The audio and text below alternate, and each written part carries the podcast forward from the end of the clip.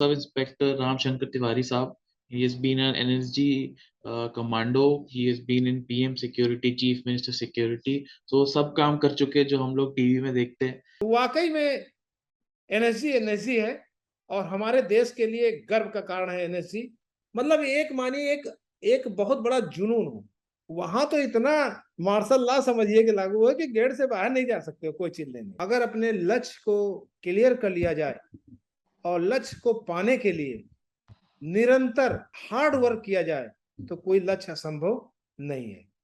तू चलता जा, तू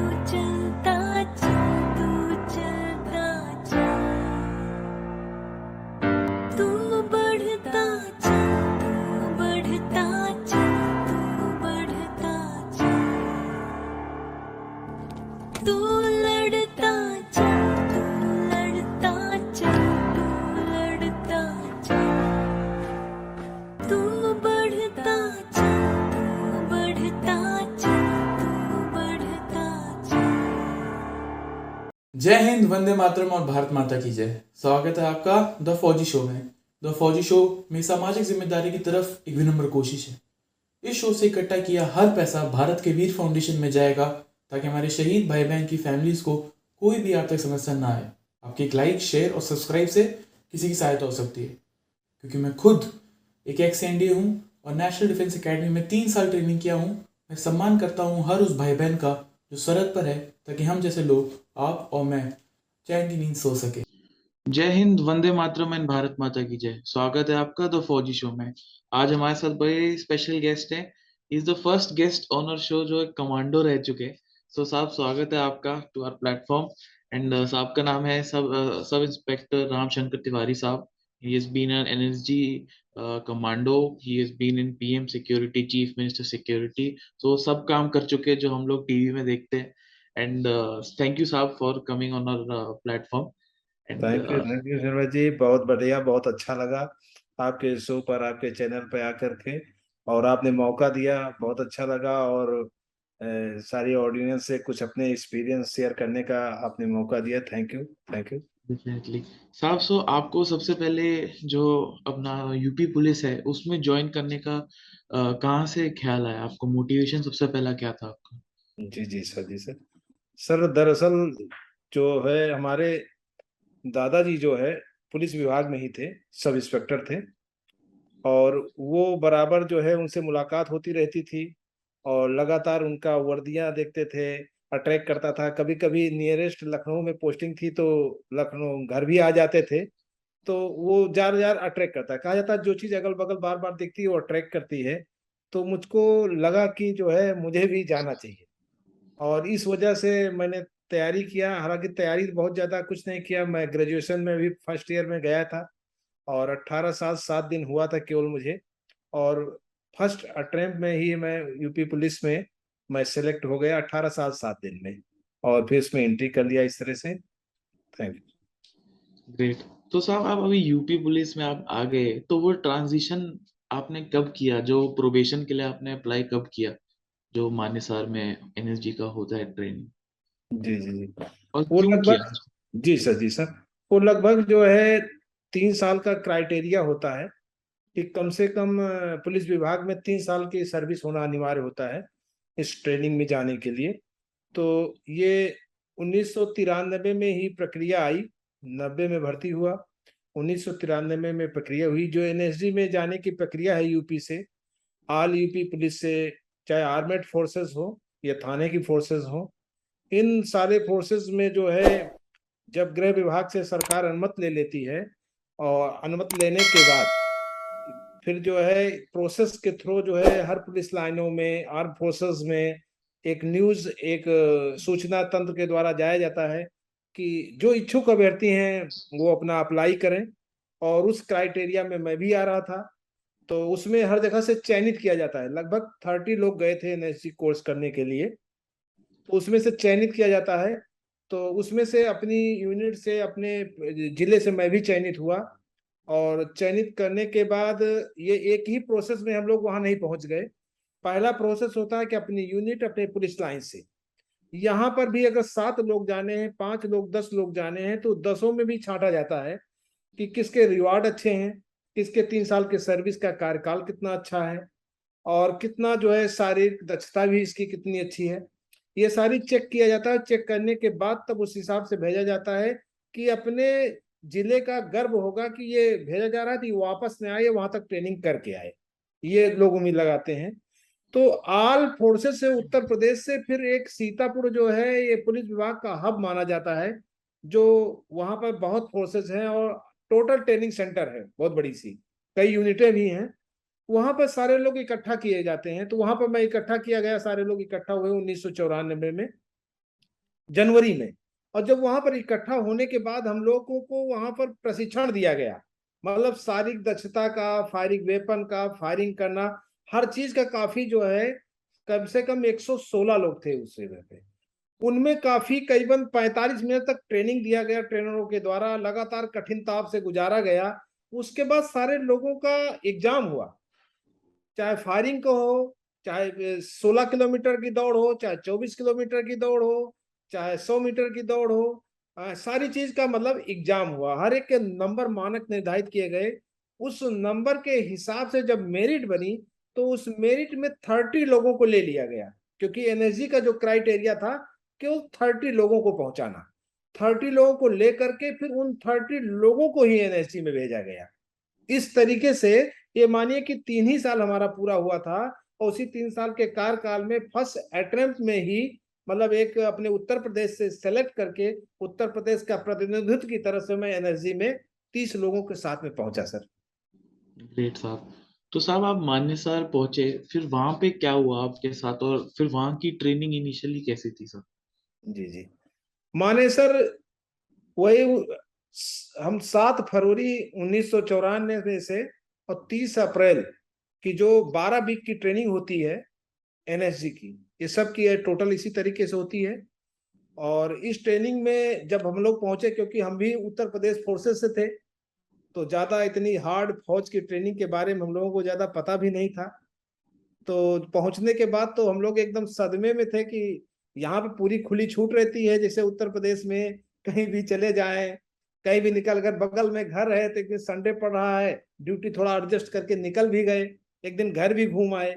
वहाँ तो इतना मार्शल लॉ समझिए कि लागू है कि गेट से बाहर नहीं जा सकते हो कोई चीज़ लेने। और छोटी छोटी बातों में बहुत तगड़ा पनिशमेंट मतलब ऐसा जब अंदर पहुँचे जब लेकिन सुविधाओं के नाम पे भी बहुत सारी चीज़ें बहुत अच्छी हैं जैसे वहाँ पर समय से अच्छा खाना मिलता है और बढ़िया कई बार चाय मिलती है, हैं? ये सारी सुविधाएँ बहुत अच्छी लगी वहाँ पर। और वहाँ पे पहुँचे तो करीबन तेईस राज्य से लोग, लगभग बीस इक्कीस राज्य स्टेट से पुलिस आई थी, कमांडो एनएसजी करने अलग अलग तो अलग अलग बैरकों में रही और फिर हम लोग सब इकट्ठा होते थे जब परेड ग्राउंड में या जब गिनतियाँ होती थी शाम को रोल काल में, उसमें टोली वाइज इकट्ठा होते थे, ये उत्तर प्रदेश की टोली है, ये मध्य प्रदेश की है, ये बिहार की है, पांडिचेरी की है मतलब आल फोर्सेस की टोलियाँ इकट्ठा होती थी।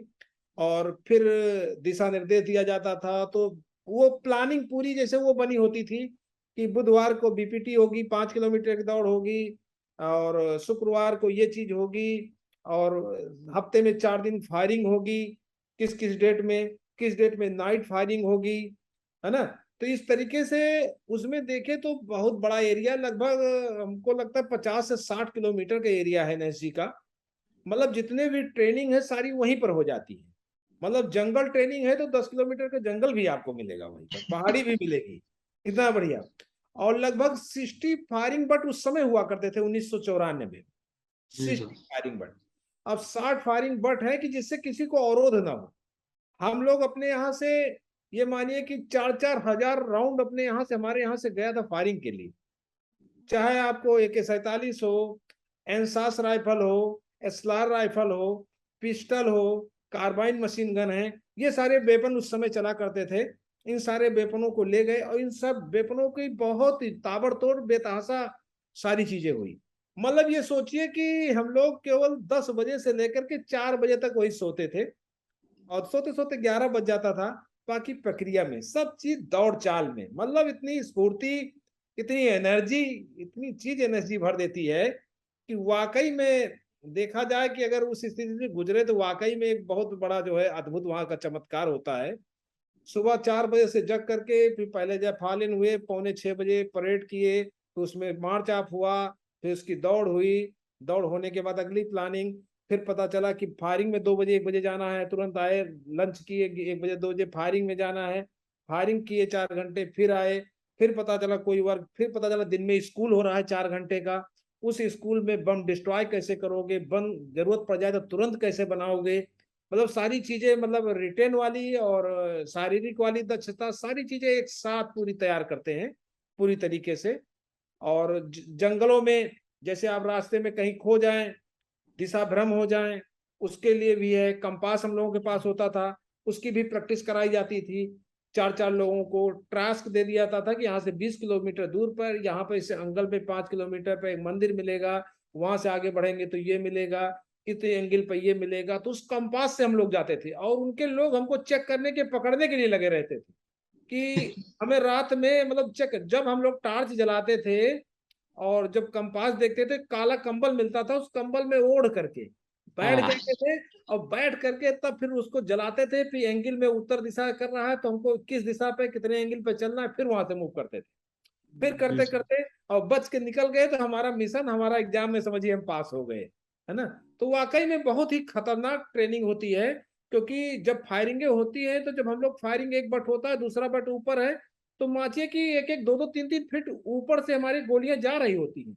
बहुत सावधानी से सारी चीज़ें। कि मतलब नाइट फायरिंग कैसे आप करेंगे? नाइट में कैसे अंदाज़ा से फायरिंग करेंगे? अगर आपको वीआईपी पीछे से, अगर वीआईपी को किसी ने पकड़ लिया, पीछे वाले का दुश्मन का, आतंकी का क्यों सर दिख रहा है? तो उसके सर पर ही कैसे वार आप कर देंगे? उतने चार इंची में आपका फायर इतना अच्छा होना चाहिए। और जो है, बिल्कुल एकदम दुरुस्त एकदम कर देते हैं। लुकता छुपता कभी आ रहा, कहीं जा रहा, हर प्रकार की फायरिंग। यहाँ तक कि बेपन जितने हैं, इन बेपनों में इतना मास्टर कर दिया जाता है कि अगर आपको अंधेरे में बेपन दे दिया जाए तो एक एक हिस्सा खोल के फेंक दीजिए और उठा के एक एक हिस्सा अंधेरे में आँख बंद करके जोड़ देना और जोड़ के फिर फायर में शामिल हो जाना। मतलब इतनी ज़बरदस्त तरीके से। तो एनएसजी तो अपने में एक अहम फोर्स है कि मतलब जो है, मानिए कि आला फोर्स कोई दुनिया इंडिया की कोई भी फोर्स जब हैंडअप है, उसके बाद एनएसजी आप चाहे टेरिस्ट की बात करिए, चाहे उसमें देखिए आप छब्बीस ग्यारह ताज में देखिए, कितने ज़बरदस्त तरीके से। मतलब इसको इतना एक्सपीरियंस इतना हासिल है कि कैसे जो है हम ज़िंदा या बचे हुए अपने लोगों, टेक्निक लोगों को कैसे पकड़ लाए। जैसे हमारे कमांडोज बहुत होते हैं। जैसे हमारे पैरा कमांडोज होते हैं। पैरा कमांडो को महारत हासिल है कि डू एंड डाई। तुरंत गए अट्रैक किया, तुरंत वहाँ समाप्त किए, चले आए। जैसे हम लंका में कई जगह पर भी गए। तो इसी तरीके से जो एनएसजी को महारत है, चाहे वीआईपी की सिक्योरिटी की बात हो, या कोई देश में ऐसा कोई हाईजैकिंग या कोई टेररिस्ट ऐसे जो है तो उसमें भी विशेष जो है, और इसकी ट्रेनिंगें बहुत ही ज़बरदस्त और बहुत ही कठिन होती हैं। अगर एक करके जितने 26 आर्टिकल होते हैं कितने कठिन कठिन होते हैं अगर बताया जाए तो कई घंटे लग सकते हैं है ना? तो इस तरीके से और वहाँ का हमने देखा कि एनएसजी का कार्यकाल बहुत लंबा वहाँ पर नहीं होता है अधिकतम तीन से पाँच साल ही होता है। और वो तीन से पाँच साल ट्रेनिंग ही पूरा दिन किया करते थे और एयरपोर्ट से करीब ही है मानेश्वर गुड़गांव हरियाणा में जो एनएसजी का ट्रेनिंग सेंटर है। और इसमें जो है ये मानिए कि जैसे फायर ब्रिगेड होता है, आप लोग अपने ज़िले में जहाँ भी देखते हो, तुरंत शार्ट मोटिस पे मूव करती है। उसी तरीके से इनकी गाड़ियाँ जो है, बिल्कुल सामान सहित सारे जवान शिफ्ट वाइज लदे होते हैं। जैसे ड्यूटियों में शिफ्ट वाइज सामान भी लदा है और जो 20 लोग इस गाड़ी के हैं, वो बगल में कुर्सी डाले बैठे हैं आठ घंटे, छह घंटे रिज़र्व में। मतलब एक रेड बत्ती जलना संकेत होना कि पाँच सेकंड में गाड़ी मूव हो जाना। इतना मतलब ट्रिप मतलब एक सेकंड चूक नहीं होना है। तो वाकई में एनएसजी एनएसजी है और हमारे देश के लिए गर्व का कारण है एनएसजी पहले तो लोग कम जानते थे, लेकिन धीरे धीरे इतने अट्रैक हुए, कब तो बच्चा बच्चा एनएसजी के बारे में जान रहा है। मतलब इतने खतरे के काम में, जोखिम में डाल करके और आम पब्लिक आम जनता को वहाँ से सुरक्षित निकालने में बहुत महारत है और बहुत बेहतर ड्यूटी एनएसजी करती है सर और बहुत अच्छा लगा एनएसजी में जाने के बाद। ट्रेनिंग करने के बाद अपने को काफ़ी मजबूती, काफ़ी अच्छा लगा एनएसजी साहब पूरे विश्व में पहले कोई जानता नहीं था कि एनएसजी क्या करती है, क्या है। छब्बीस ग्यारह अक्षरधाम के बाद पूरे विश्व में सराहा गया कि कैसे रूम टू रूम क्लियर किए गए। इतने सारे रूम थे, ताज में, ओबरॉय में। इनफैक्ट केस स्टडी है आईएम में और एनडीए में तो कि एक जो एनडीए जो एनएसजी ने काम किया है। तो साहब, क्या डिफरेंस है बाकी स्पेशल फोर्सेस में और एनएसजी में, वो मेंटल जो मेंटल सनक होती है साहब, वो क्या अलग है? जो मेंटली कमांडो की सोच है कमांडो की जो सोच है, वो क्या एनएसजी कमांडो की सोच कैसे बाकी लोगों से नॉर्मल सोल्जर से या नॉर्मल पुलिस वाले से अलग है? वो कमांडो को क्या अलग बनाती है सर जी जी। तो जैसा आप अभी आपसे बता रहे हैं कि वहाँ पर इतना जो है कठिन ताप से जो है गुजारा जाता है, जैसे हमने बताया कि जो आम फोर्सेस के बस का नहीं है, वो भाग के खड़े हो जाएँगे। मतलब ऐसे ऐसे चैलेंजेस वहाँ पर आते हैं कि आर्म फोर्स भाग के खड़ा हो जाए कि इससे अच्छा है कि हम अपना वो खा रहेंगे नमक रोटी खा लेंगे, लेकिन इतना खतरे का काम नहीं करेंगे। जब हम लोग वहाँ पर एनएसजी ट्रेनिंग में जब जाते थे, अब आप सोचिए कि दस फीट का गड्ढा होता है नाइन फीट डीच बोलते हैं वो एक ऑप्टिकल छब्बीस होते हैं। जी सर। और वो उसकी गहराई पता चला कि करीबन तीस फीट है और पक्का बना हुआ है। और उसको 20 किलो वेट का वेट अपनी राइफल और विद इंकलेट बूट पूरे यूनिफॉर्म के साथ और पीछे से पहले से काफ़ी थके हुए होते हैं फिर भी उसको कूदना होता है। आम तौर पे हम लोग गाँव में जैसे अखाड़ा कूदते हैं इसी समय सावन महीने में ही ज़्यादा होता है तो जो कूदते हैं तो कभी कभी क्या हो जाता है लय टूटती तो दौड़ते हुए चले जाते है ना तो जब खतरनाक कोई चीज़ होती है तो एक डर लगता है तो सब तो ठीक है लेकिन गहराई में गए तो सर फटा तो टोटल तो तुरंत चले जाएँगे जी ना? जी हाँ तो अच्छे अच्छे जो है इस चीज़ पे मतलब हालाँकि इसके लिए मेंटली रूप से हम लोगों को पहले यहाँ भी कुछ आर्टिकल से तैयार कर दिया गया था ना उत्तर प्रदेश में भी कि इस इस तरीके से आएगा उसका डुप्लीकेट के रूप में कुछ तैयार कर दिया है। तो न करने वाले यहाँ ही छट जाते हैं काफ़ी। अपने अपने स्टेटों में ही छट जाते हैं और वहाँ पर करने वाले जिनके अंदर एक कसक है कि देश के लिए कुछ किया जाए जिसमें अपना भी नाम हो समाज का नाम हो देश का नाम हो मतलब एक मानिए एक एक बहुत बड़ा जुनून हो। एक अलग ही क्वालिटी निकल के आती है, जो कमांडो होते हैं, जो कमांडो बनते हैं, पूरी ट्रेनिंग लेकर के, उनकी क्वालिटी उनकी क्वालिटी में कम से कम सौ गुना का अंतर होता है, सर। हंड्रेड परसेंट सौ गुना का अंतर उन दोनों में होता है। इसी वजह से वो पूरा सही इंजाम दे पाते हैं कि ना कभी इमोशन में आते हैं, ना कोई ऐसे झाम में फंसते हैं। उनको केवल अपना लक्ष्य, जैसे अर्जुन का मछली की बिल्कुल आँख नज़र आ रही थी जब भेद रहे थे बाकी सबको और कुछ नज़र आता है। इसी तरह कमांडो को अपना केवल लक्ष्य नज़र आता है?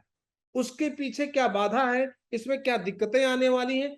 इधर कुछ नहीं सीधा अपना बाधा। तो दोनों में बहुत अंतर सौ गुना का अंतर है। और जो नॉर्मल फोर्सेस है वो वहाँ पर पहुँच ही नहीं सकते हैं। पहुँचते वही हैं जो बहुत बिजलरी होते हैं कुछ बहुत बड़ा काम करना चाहते हैं कुछ बहुत बड़ा नाम करना चाहते हैं और देश के लिए कुछ गौरव का कारण बनना चाहते हैं, वही लोग पहुँच पाते हैं। आम लोग पहुँच पाना आसान नहीं है सर। जी। सब हमारे कमांडेंट थे, लेफ्टिनेंट जनरल मिस्त्री साहब। तो वो भी एनएसजी कमांडो थे तो वो एट दैट एज 55 56 के होंगे रिटायरमेंट से जस्ट पहले। तो वो उस टाइम पे हमारे साथ भागने आते थे सुबह इंडिया में। तो हमें तो ऐसा लगता था, यार, ये अभी भी बंदा कमांडो ही है। आप तो मैं आपको भी देख रहा हूँ तो आपका भी जो जैसे आप बैठे पूरा अभी भी आपको वैसे लग रहा है कि आप कमांडो ही है, अभी भी आपको गन पकड़ाएँगे तो आप चले जाएँगे ऑपरेशन पर। तो साहब बड़ा अच्छा लग रहा है आपसे बात करके एंड सब नाउ मूविंग टुवर्ड्स कि अभी आपकी प्रोबेशन खत्म हो गई है। सो, प्रोबेशन खत्म होने के बाद क्या होता है? नेक्स्ट प्रोसीजर क्या है? कि वो कैसे डिफ्रेंशिएट करते हैं कि सिक्योरिटी में कौन जाएँगे, ऑपरेशंस में कौन जाएँगे, वो क्या होता है सब? वीआईपी सिक्योरिटी में कौन जाते हैं एंड ऑप्स में कौन जाते हैं? वो कैसे डिफरेंशिएट किया जाता है? जी जी जी। तो जैसे अब हम अपनी ही बात लें तो इसी से सारी चीज़ शेयर हो जाएगी कि जैसे जब वहाँ पर आल प्रदेश से लोग जाते हैं तो दो ऑप्शन मिलते हैं। अगर अच्छा परफॉर्मेंस है तो एनएसजी में भी तीन साल का क्राइटेरिया होता है, वहाँ पर वर्क किया जा सकता है। लेकिन ज़्यादातर यूपी पुलिस के फोर्सेज होते हैं, जो थोड़ा सा कुछ न कुछ तो यहाँ पर आज़ादी उसकी अपेक्षा रहती ही है। तो हर कमांडो एनएसजी से करने के बाद अपने रिटर्न अपने प्रदेश में ही आना चाहता है। तो जैसे हम अपने प्रदेश में जब आ गए रिटर्न वहाँ से कोर्स करने के बाद, उन्नीस सौ चौरानबे में, उस समय हमारे यहाँ माननीय मुख्यमंत्री कल्याण सिंह हुआ करते थे। और उनके साथ में वीवीआईपी ड्यूटियाँ मैंने काफ़ी किया और एन डी तिवारी इस समय मुख्यमंत्री हुआ करते थे। इस तरह से करीबन दसों मुख्यमंत्री सामने से गुजरे। उनके सारे लोगों के यहाँ मैंने किया, गवर्नरों के यहाँ मैंने ड्यूटियाँ किया। तो इसमें हर प्रकार की ड्यूटियों में बेहद चैलेंज आते हैं, है ना? और उसके बाद फिर मैं निकला तो जो इसी यूपी में बिल्कुल एकदम से दबदबा बना रखा है यूपी एस टी एफ़ में काफ़ी लंबे समय वर्ग तक वर्क किया as a commando anti terrorist squad का गठन हुआ 2008 में, उसमें मैं फाउंडर मेंबर रहा हूँ। जब गठन हुआ तो उसी समय मैं एटीएस में पहुँचा। उसमें भी मैं काफ़ी घटनाओं में, काफ़ी आतंकी में मैं उसमें रहा। तो इस तरीके से जो है बीआईपी में जो रही बात तो बीआईपी में उनको प्रोटेक्शन उनको सुरक्षा देना है। तो उस तरीके से उनकी पूरा जो है, जैसे पैदल चलते हैं तो उनको कैसे छह के ग्रुप में कवर करके रखना है? किधर से भी फायर आवे तो उनको कवर उनके पास लगे ना, गाड़ियाँ चलती हैं तो कौन सा आगे रहेगी, कौन सी साइड में रहेगी, कौन सा? सब इसकी प्लानिंग होती है। और जब भी इनकी कोई सभाएँ होती हैं, उन सभाओं को कैसे सर्च करना है, सभा से पहले की क्या कार्रवाई है, सभा के समय में क्या काम होगा, सभा समाप्त के बाद कैसे क्या प्रोटेक्शन में हमारा काम होगा और इस तरीके से बीआईपी को हम लोग हैंडल करते हैं ये सारी चीज़ें वहाँ से हमको मिलती हैं एजुकेशन कि आप बीआईपी को कैसे डील करेंगे, कैसे उसको सुरक्षित करेंगे, उसके साथ कोई नुकसान ना हो। और बीआईपी से भी ज़्यादा मेरा समय, लगभग बीसों साल मेरा समय एसटीएफ और एटीएस में बीता है। क्योंकि यहाँ पर रिफ्रेशर होता रहता है यूपी में जब आ जाओ तो यहाँ पर कोई बंदिशें नहीं है कि चार पाँच साल में आप कमांडो से रिटायर हो जाएँगे। यहाँ पर लोग पूरा साठ साल तक भी कुछ किसी न किसी कुछ प्रक्रिया में, ड्यूटियाँ में लगे ही रह जाते तो इस तरीके से एसटीएफ में काफ़ी लंबे समय तक वर्क किया, जिसमें आप सुनेंगे तो यूपी एमपी का बॉर्डर तहलका मचाने वाला ददुआ दस सरगना के बारे में जानेंगे तो कभी सर्च करेंगे। बहुत अपने में बीसों साल से क्रिमिनल की दुनिया में था। एसटीएफ ने ही उसको जो है पूरी तरीके से इनकाउंटर में, उसका भी इनकाउंटर में हम लोग रहे। इस तरह से अंबिका पटेल ठोकिया उसके इनकाउंटर में रहे, जिसमें हमारे कमांडोज के भी छह लोग शहीद हो गए थे उस ऑपरेशन में। ये एसटीएफ की पहली चूक है, जो आज अट्ठानबे से एसटीएफ की गठन हुई है, अब आज तक दबदबा बनाई, ये पहली चूक हुई है कि उसकी कैजुअलिटी हुई है। कुछ मिस्टेक का नहीं, आज तक ऐसा काम हम लोग करते हैं करते हैं चाहे खुफिया तंत्र से सर्विलांस से कि उसके करीब तक बैठ के ढाबा में साथ में चाय भी पीते हैं लेकिन वो जान नहीं पाता है कि एसटीएफ है बगल में। जी साहब वो वीडियो वायरल हुआ था ना साहब इंटरनेट के ऊपर। वो कितना बढ़िया मतलब एकदम साफ़ साफ़ दिखाते हैं कि क्या कर सकती है यूपी पुलिस एक्चुअली जी जी जी। तो उसके बगल हम लोग चाय पी के चले आते हैं लेकिन मजबूरी क्या है कि जो उसके हम उम्मीद लगाए थे कि पाँच छह साथी हैं जब सबको एक साथ पकड़ेंगे और वहाँ मौके पे पहुँचे तो दो ही हैं। टच कर देंगे तो वो हमारे पाँच निकल जाएँगे। इसलिए उसके साथ बगल में हम भी ऑर्डर देके उसी बेंच पे चाय पी करके उसी बेंच पे हम भी चले आए। वापस है ना? ऐसे ऐसे सिचुएशन बनते हैं। हाँ, और इस तरीके से फिर जब एटीएस में हुआ तो उत्तर प्रदेश में सीआरपी कांड आतंकी हमला हुआ। सात आठ सीआरपी के जवानों को शहीद कर दिया था। आपके जो है आतंकियों ने उसकी भी विवेचनाओं में रहा हूँ। जयपुर ब्लास्ट हुआ था, सीरियल भी बम विस्फोट, उसमें भी काफ़ी वह गया हूँ अभी हरिद्वार में महाकुंभ हुआ था एटीएस की तरफ़ से पार्टिसिपेट 2010 में, उसमें भी मैंने किया। क्योंकि वहाँ पर आईबी की और खुफिया तंत्र के द्वारा निर्देश मिला था कि आतंकी इस महाकुंभ में आने वाले हैं, कुछ बहुत बड़ा विस्फोट करने वाले हैं। तो उसकी भी हम लोग चार महीने तक जाके मॉनिटरिंग करके, वहीं पर रुक करके उस महाकुंभ को सफल बनाया गया कि कोई ऐसा नहीं हुआ, हर फोर्स को चिन्हित करना वो करना, है ना? तो काफ़ी मतलब जो है, अभी भी मैंने कुछ लगा कि लोगों को अब अपने एक्सपीरियंस से कुछ प्रेरणा दिया जाए और कुछ एजुकेशन लाइन में कुछ अलाफ लाइब्रेरी कुछ एजुकेशन लाइन में किया, काम किया जाए। इसलिए मैं भी अभी दस साल पहले मैंने बी लिया है। वैसे मैं 2031 तक अभी भी अपनी सर्विस को कर सकता था। कोई मतलब ऐसी क्राइटेरिया नहीं थी कि हमको रिटायरमेंट ही लेना है। जैसे क्राइटेरिया होती है ना जैसे फौज वगैरह में बहुत जगह होती है कि आपकी ये एज हो गई है और अगला आपने या, स, या आप सूबेदार नहीं बने हैं तो हवलदार ही हैं तो इस एज पे आप रिटायर हो जाएँगे। लेकिन ऐसा कोई क्राइटेरिया उत्तर प्रदेश में पुलिस में नहीं है। आप किसी भी चाहे सिपाही हो हेड हो सब इंस्पेक्टर हो इंस्पेक्टर हो गजटेड अधिकारी हो आपको सिक्सटी साल करना ही करना है। तो इसी वजह से हमने भी अभ्यास लिया और बहुत बढ़िया एक्सपीरियंस रहा सारा उसका। सब। सब आपके मैंने फ़ोटो देखी थी इंस्टाग्राम पे तो आपने बॉम्ब डिफ्यूजल का आई थिंक कोर्स का बैच पहना हुआ था। तब वो कैसा एक्सपीरियंस था? वो कोर्स में क्या क्या सीखा एंड वो एक्सपीरियंस के बारे में थोड़ा बताइए जी जी। ये बम का कोर्स एक तो पहली बात तो कमांडोज ऐसे हैं कि कमांडो को हर चीज़ से मास्टर बनाया जाता है।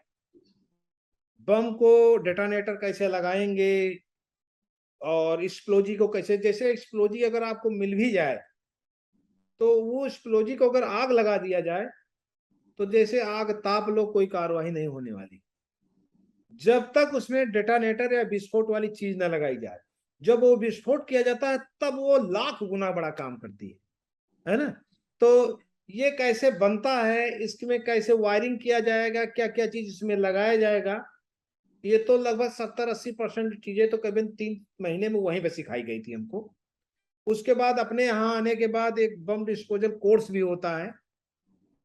उसके द्वारा और जो है, इसमें जो है कराया गया तो इससे और भी इसमें चीज़ें, काफ़ी चीज़ें मिल गई कि जो है बड़े बड़े बम को क्या क्या सावधानियाँ होनी चाहिए, जब बम मिले, उसको कैसे मॉनिटरिंग करना है, उसको कैसे पहले बोरी से घेराव कर देना है, फिर अपना जैकेट पहन के इस इस तरीके से उसको मॉनिटरिंग करना है, उसका एक्सरे मशीन से दूर से एक्सरे कर लेना है, जिससे उसके अंदर पता करो कि क्या क्या है उसमें है, क्या मैंने कि जम है उसमें अंदर क्या क्या लगा है, उस हिसाब से आप उसको डिस्ट्रॉय करें। ये सारी चीज़ें मतलब यहाँ पर सब सिखाई गई, कि क्योंकि आए दिन घटनाएँ होती, कहीं एयरपोर्ट पे बम मिल रहा है, कहीं वहाँ पे मिला है, कहीं वहाँ पर तो बम की भी टुकड़ी, हालाँकि बम की फ़ील्ड में मैं बहुत ज़्यादा काम नहीं किया, उसके लिए बम डिस्पोजल की अलग से स्क्वाड टीमें होती उनका ओनली फाल काम होता है केवल बम डिस्ट्रॉय ना वेपन का काम ना प्रोटेक्शन काम ना सुरक्षा काम। जब उनको जानकारी मिलती है तो बम डिस्ट्रॉय उनके बारे में थोड़ा जानकारी है ही है। उनका भी एक दिन निश्चित जैसे उनमें टीम में बीस लोग हैं तो हर आदमी के एक साप्ताहिक डे निश्चित होता है। जैसे आज का डे हुआ कि आज का डे है रामशंकर तिवारी जी का। तो आज के डे में अगर कोई घटना ना हुई तो कोई बात नहीं। अगर घटना हुई उस बम को डिस्ट्रॉय करने के लिए जैकेट पहन करके हम ही को ही जाना पड़ेगा। क्योंकि बम डिस्ट्रॉय के कितने लेवल की एक्सप्लोजी है क्या है कुछ भी हो सकता है हैं? तो उसको जो है इसमें तो हर आदमी सोचता है कि आज यार ना मिले अगर मिले तो कुछ हल्का फुल्का हो जाए। सीखा हुआ होता है लेकिन टेक्नोलॉजी इतनी बढ़ती जा रही जो टेक्नोलॉजी हमें सिखाई गई वो टेक्नोलॉजी से लेटेस्ट टेक्नोलॉजी आ जाती है ना। वो टेक्नोलॉजी अभी हमारे पास आ नहीं पाई। जब हम उसको सीखते हैं तो, तो अगली टेक्नोलॉजी आ जाती है। तो बहुत से इसमें जो है घटनाएँ भी हो जाती हैं ना पहचान पाने के कारण सर। बम में भी काफ़ी चीज़ें हमको सिखाने का मौका मिला था।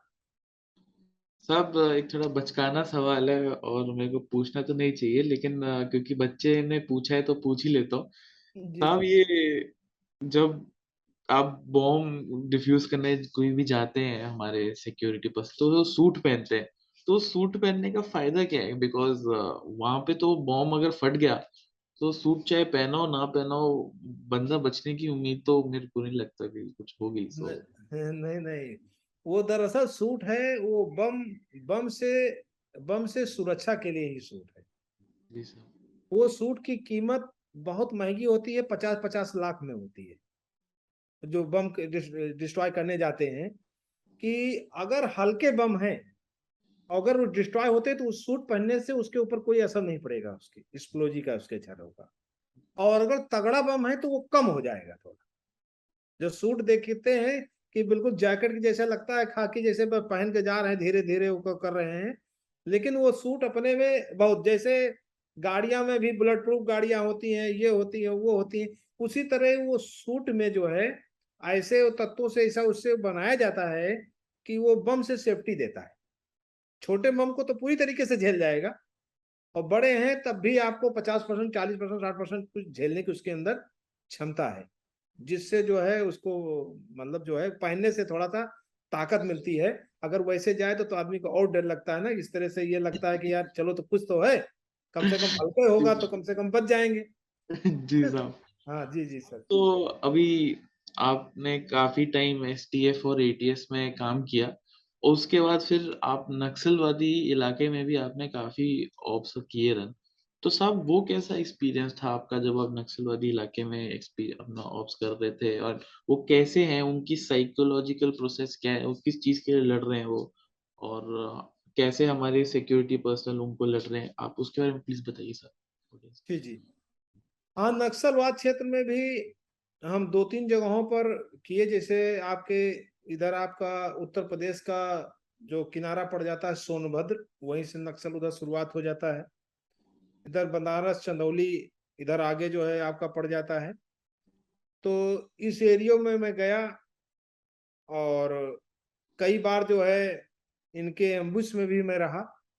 जी तो जैसा कि मैं एक एम्बुश में रहा तो वहाँ पर जैसे पता चला कि इस चित्रकूट के आगे एक नदी है मंदाकिनी और वहीं के एक जंगल है, उसकी एरिया में काफ़ी लंबा, कि इधर से नक्सल के लोग आने वाले हैं हैं, और इधर जा करके कुछ घटना का अंजाम देने वाले हैं किधर तो हम लोग उसमें जो है, एम्बुश लगाए रखे, करीबन सौ की तादाद में थे और उसमें लगाए रखे और अब सोचिए कि रात में और ठंडी का सीज़न और पूरा सुनसान, बगल में पूरा जंगल हाँ और नदी की वही कलकल कलकल की आवाज़ आ रही है।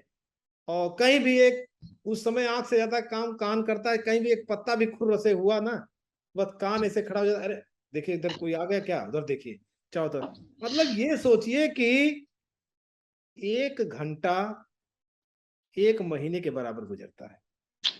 जब ऐसी जगहों पे ड्यूटी देना होता है सर तो ये सोचिए कि हमने बताया कि अगर चार लोग अलग अलग मोर्चे में लगा दिए गए हैं निगरानी के लिए, दो घंटे के लिए केवल लगाए जाते हैं? वो दो घंटे में समझिए कि क्या क्या कहानी हो जाती है। मतलब एकदम कान उटेरे, हमेशा एकदम पूरा कि घड़ी देखे तो पता चला कि अभी यार पंद्रह मिनट हुआ है, लग रहा है दो घंटे हो गया। क्योंकि तो वो दहशत की बहुत जगह होती है ना। क्योंकि वो ऐसा एरिया होता है क्राइम का कि जहाँ पर सौ सौ पचास पचास हज़ार हज़ार की भीड़ों में लोग आ जाते हैं। उस पर फिर नाकाबू कोई पा, काबू पाना आसान है नहीं। हालाँकि सीधा फोर्स पे कम लोग अट्रैक्ट करते हैं लेकिन फिर भी एक ऐसी एरिया में तो सुरक्षित हमें ना वहाँ की जगह के बारे में सही से मना है ना किधर से भाग के जाएँगे इसके बारे में सही से पता होता है जंगलों में। तो वो घटना में मैं वहाँ पर रहा और पूरी रात उसमें रह गया। और लास्ट में कुछ पता चला कि कुछ सुराग उन लोगों को लग गया किधर से काफ़ी तादाद में भाई, ये गाँव से जुड़े होते हैं, जो नक्सलवादी होते हैं, ये गाँव, घर, समाज के ही लोग होते हैं। ये जुड़े होते हैं तो कहीं ना कहीं फोर्स का मोमेंट उनको पता चल जाता है। क्यों? किसी मान लीजिए सौ लोग हैं, कहीं किसी पान के दुकान पे गए, पाने खा रहे हैं, अरे यार जल्दी लगाओ यार, देर हो रही, सब आगे निकलते चले जा रहे हैं, और आज जाना है थोड़ा सा एक अभियान है उधर उस एरिया अब लोग आउट हो गया।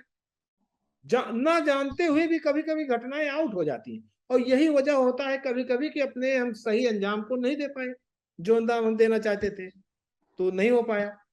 तो इस तरीके से पूरी रात रहे और फिर नहीं आए नहीं आए फिर चले गए। फिर दूसरा और ट्रैक हुआ कि जो है जब कांड हो गया उधर आपके छत्तीसगढ़ तरफ़ कई माइंस लगा के कई गाड़ियाँ उड़ा दी गई काफ़ी फोर्सेस को लोग मारे भी गए उधर भी हमको एक डेढ़ महीना रहने का मौका मिला। जब काफ़ी वहाँ पर भय व्याप्त हो गया, काफ़ी लोग सशंकित हो गए तो हम लोग कॉम्बिंग भय व्याप्त हुआ तो जाने का मौका मिला। तो वहाँ पर भी यही है कि नक्सलवाद का, देखिए, वहाँ का मानना है कि वो लोग जो है, काफ़ी बेरोजगार हैं, काफ़ी अभाव में हैं और काफ़ी पिछड़ा क्षेत्र जैसा है। मतलब कि बैकवर्ड बिल्कुल क्षेत्र की वहाँ पर विकसित बिल्कुल नहीं। तो यही सारी चीज़ों की उनकी डिमांड है, उस हिसाब से उनको है। क्योंकि तो अपने हिसाब से जहाँ से जिसको वोट मिलना हो, जहाँ से जिसको राजनीति है, जहाँ जो वो अपने हिसाब से आदमी क्षेत्र को वो कर देता है। तो हमने देखा कि वो एरिया काफ़ी पिछड़ा हुआ है और काफ़ी वो है और काफ़ी जागरूक नहीं है, जिसकी वजह से लोग इसमें ज्ञान भी कम है, पढ़े लिखे अशिक्षित कम, ज़्यादा अशिक्षित लोग हैं, जिसकी वजह से लोग ज़्यादा इसमें चले जाते हैं। कुछ लोगों को बहका करके कुछ ऐसे चले जाते हैं। और ये हज़ारों के तादाद में होते हैं और ये दिन में अपनी दुकान, अपना खेत, अपना दुकान घर पे बैठे हैं और रात में यही इकट्ठा होकर के ऐसी घटना को अंजाम देते हैं कि कोई क्षेत्र का बड़ा आदमी है, कुछ है तो उसके यहाँ ट्रैक करके लूट लेना, ऐसा कर देना, वैसा कर देना, ये सारी चीज़ें हैं। तो रात में जब हम लोग ड्यूटी में रहा करते थे वहाँ पर तो देखते थे कि अब सोचिए कि तीन मंजिल की बिल्डिंग, जैसे कोई चौकी, कोई जगह नियुक्त किया जाता जहाँ रहना। अब तीन मंजिल की बिल्डिंग पर उस पर बीस फीट की बैरिकेडिंग तार की। यह ऐसी बैरिकेडिंग फोर्स की होती है, जिससे हम रात में आर पार देख सकें। दीवाल की नहीं रखी जाती। दीवार के रखेंगे तो लेट करके दीवाल तक आ गया। उसको हम देख नहीं पाएँगे दीवाल तक।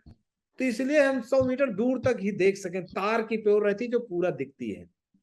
और उसके बाद भी रातों में सोचिए कि सैकड़ों लोग होने के बाद भी इतनी दहशत कि नदी के किनारे से सौ सौ टार्चें एकदम चल रही हैं, आ रही और फिर आ रही, फिर एक जगह रुक गई, फिर जा रही, लगातार रात में मूवमेंट भी करते हैं और घटनाएँ भी करते हैं। और कभी कभी हमारा फोर्स जब पर्याप्त होता है तो हम लोग इनको कुछ पकड़ भी लेते हैं। लेकिन कभी कभी सिचुएशन जैसा होता है, वैसा काम करना पड़ता है। कई बार ऐसे होते हैं कि दस बीस की हम संख्या में हैं और ये हज़ार की संख्या में निकल गए। तो कहा जाता है, कभी भागे मर्दई और कभी मारे मर्दई भाई उस जगह पे तो यही देखा जाएगा कि हज़ार के बीच में अगर उसमें हाथ डालना तो एक समझिए कि खुद न्योता देना है। भाई उनके हज़ार लोगों के सामने क्या है? भाई कुछ भी आप घटना करोगे दस बीस करोगे तो तो बाकी तो लोग आई जाएँगे। जी साहब हाँ तो इस तरीके से है लेकिन जो ये मानना है कि अगर उस पर हमारी सरकार हमारा शासन प्रशासन जैसे तमाम आप देखते होंगे योजनाएँ सब सरकार प्रशासन शासन जिला प्रशासन की चलती है। कॉलोनियाँ बनना आपके लैट्रिन बनना ये बनना तमाम सब सुविधाएँ आती है ना। लेकिन इसको बड़े लोग खा जाते हैं इधर उधर हो जाता है ये हो जाता है। तमाम ऐसी योजनाएँ तमाम ऐसी चीज़ें चली है भारत सरकार ने चलाई है लेकिन जरूरतमंदों तक नहीं पहुँच पाती है। तमाम आप देखिए कि राशन वितरण अपने देश में फ्री बताइए। गेहूँ चावल ये सारी चीज़ें अगर सब सुचारू रूप से इसका अगर पालन सही तरीके से नीचे स्तर तक करा दिया जाए और उन तक सारी सुख सुविधा मुहैया कराया जाए तो ये सारी घटनाएँ धीरे धीरे खत्म हो जाएँगी। हालाँकि पहले से काफ़ी कम हो गई हैं। इसका मतलब है कि काफ़ी चीज़ें जो है इम्प्रूव हो रही है, सरकार कर रही है। अब ऐसा ऐसा बैकवर्ड क्षेत्र आप देखिए कि जो मैं वहाँ पर ड्यूटी किया, सोनभद्र में, चकरिया चौकी में, वहाँ से 50 किलोमीटर रोड इतनी खराब, उस 50 किलोमीटर आने में आप कम से कम आपको पाँच घंटे लग जाएँगे। हॉस्पिटल और कोई ऐसी व्यवस्था नज़दीक कोई बड़े है नहीं। प्रैक्टिकल में देखा हुआ बात बता रहा हूँ। अब है नहीं तो वहीं पे आदमी दम तोड़ देगा। वही छोटे झोला छाप डॉक्टर वही पैरासिटामॉल यही सब देने वाले। हम लोगों के लिए भी चैलेंज रहता था कि अगर रात में जाना पड़ जाए अचानक तो फिर समझिए कि दोनों तरफ़ से मौत के घाट में। अगर अस्पताल न जाए तो वो पेशेंट यहाँ मर गया। वो अस्पताल जा रहा है तो पता चला दस लोग सुरक्षा के रूप में जा रहे हैं कहाँ पे माइंस लगा के मार दें? तो उनका भी मकसद होता है जो ये घटनाएँ कर देते हैं चाहे फोर्सेस को बा, बारूदी सुरंग से उड़ा दें उनका भी मकसद होता है कि इन घटनाओं से सजग होकर सरकार कुछ हमारी बातें माने और हमारी तरफ़ को ध्यान दे। लेकिन उस हिसाब से देती तो है लेकिन सारा नीचे सही जगह पे नहीं पहुँच पाता है। नहीं पहुँच पाता है। और अब अच्छा काफ़ी हो रहा है जिससे हम देख रहे हैं कि अपने देश में काफ़ी ये सारी घटनाएँ इस तरह के क्राइम नक्सल पिछले क्षेत्र में काफ़ी कम हो रहा है पहले के पीछे। जी सर। थैंक यू साहब आपसे बात करके बहुत अच्छा लगा हम सबको। एंड साहब आप आजकल इसी फ़ील्ड में कि यूथ को इंस्पायर कर रहे हैं मोटिवेट कर रहे हैं कि वो भी आपके जैसे करें जो आपने किया हमारे देश के लिए। साहब thank you very much for your service from all of my subscribers and followers कि हम सल्यूट करते हैं आपकी सर्विस को and thank you very much साहब क्योंकि आप आजकल यूथ से कनेक्टेड हैं काफ़ी और आपको पता है कि वो क्या सोच रहा है। साहब जाने से पहले आप अगर कोई एक मैसेज जो एस्पिरेंट को देना चाहते हैं, जो ऐसी तैयारी कर रहा है पुलिस की आर्मी की नेवी की एयरफोर्स की तो वो मैसेज क्या होगा साहब एस्पिरेंट को लास्ट में बस मेरा मैसेज जो भी किसी भी फ़ील्ड में जाने की जो भी तैयारी कर रहे हैं, चाहे फोर्स में हैं, क्योंकि हर प्रकार के लोग हैं, चाहे फोर्स में हैं, चाहे फौज में, चाहे जहाँ। मेरा मानना है कि अगर अपने लक्ष्य को क्लियर कर लिया जाए और लक्ष्य को पाने के लिए निरंतर हार्ड वर्क किया जाए तो कोई लक्ष्य असंभव नहीं है। हर लक्ष्य पाया जा सकता है और हर जवान जो ऐसे फोर्सेस में जाना चाहता है, अगर इरादा बना लेता है कि इच्छा नहीं पूरी होती ज़रूर पूरा हो अगर पूरा इरादा ठोस बना लिया है तो हंड्रेड परसेंट पहुँच सकता है। और इसी से संबंधित हम लोगों को, हमको लगा कि अपने एक्सपीरियंस से लोगों को हम जागरूक करें। इसीलिए हमने पिछले कुछ दिनों से हमने अपने चैनल के थ्रू लोगों को जागरूक करना भी शुरुआत किया। क्योंकि काफ़ी युवा ऐसे जागरूक हैं कि जो सर्विस कम होने की वजह से नहीं जा पाते। परसेंटेज बहुत कम है कि वो सरकारी जॉब कही जाए तो दो परसेंट लोग ही पा पाते हैं। और बहुत से नवयुवक जो है अज्ञानता के कारण गलत लाइन में चले जाते हैं। जी सर। तो मैं इसके बारे में भी शिक्षा देता हूँ। जितनी भी घटनाओं में मैं बताता हूँ जितनी घटनाओं में सैकड़ों हज़ारों में मैं रहा हूँ हर मैं यही कहता हूँ कि अगर ऐसे घटना में जब भी किसी का मनसा आता जो भी जाता है उसका एक अंत तो ज़रूर होता है। जो जिस चीज़ का अंत या बुरा है तो उस तरफ़ न जाकर के हमेशा देश के में गौरव की तरफ़ हमेशा रहना चाहिए। जहाँ से हमारे समाज का, हमारे परिवार का, हमारे माता पिता का भाई बहन का हमारे देश का, जहाँ से सीना चौड़ा हो रहा हो, ऐसे कामों में हम लोगों को लगना चाहिए sir. Thank you sir thank you साहब। आपने इतना मोटिवेट किया हमारी पूरी ऑडियंस को। एंड आई एम श्योर कि काफ़ी इनको जोश मिलेगा। एंड टू माय ऑडियंस साहब का यूट्यूब चैनल और साहब का इंस्टाग्राम हैंडल दोनों का लिंक डिस्क्रिप्शन और पिन कमेंट में सो फॉलो करो सब्सक्राइब करो, पक्का याद से कर देना। और वीडियो को भी लाइक करो और शेयर करो अपने दोस्तों में, ताकि उनको भी साहब का एक्सपीरियंस सुनने का मौका मिले। तो साहब thank you very much for coming on our show and uh, आप आपके साथ पार्ट टू बनाएँगे साहब किसी और दिन जब ये वीडियो वायरल हो जाएगा। Thank you sir thank you साहब।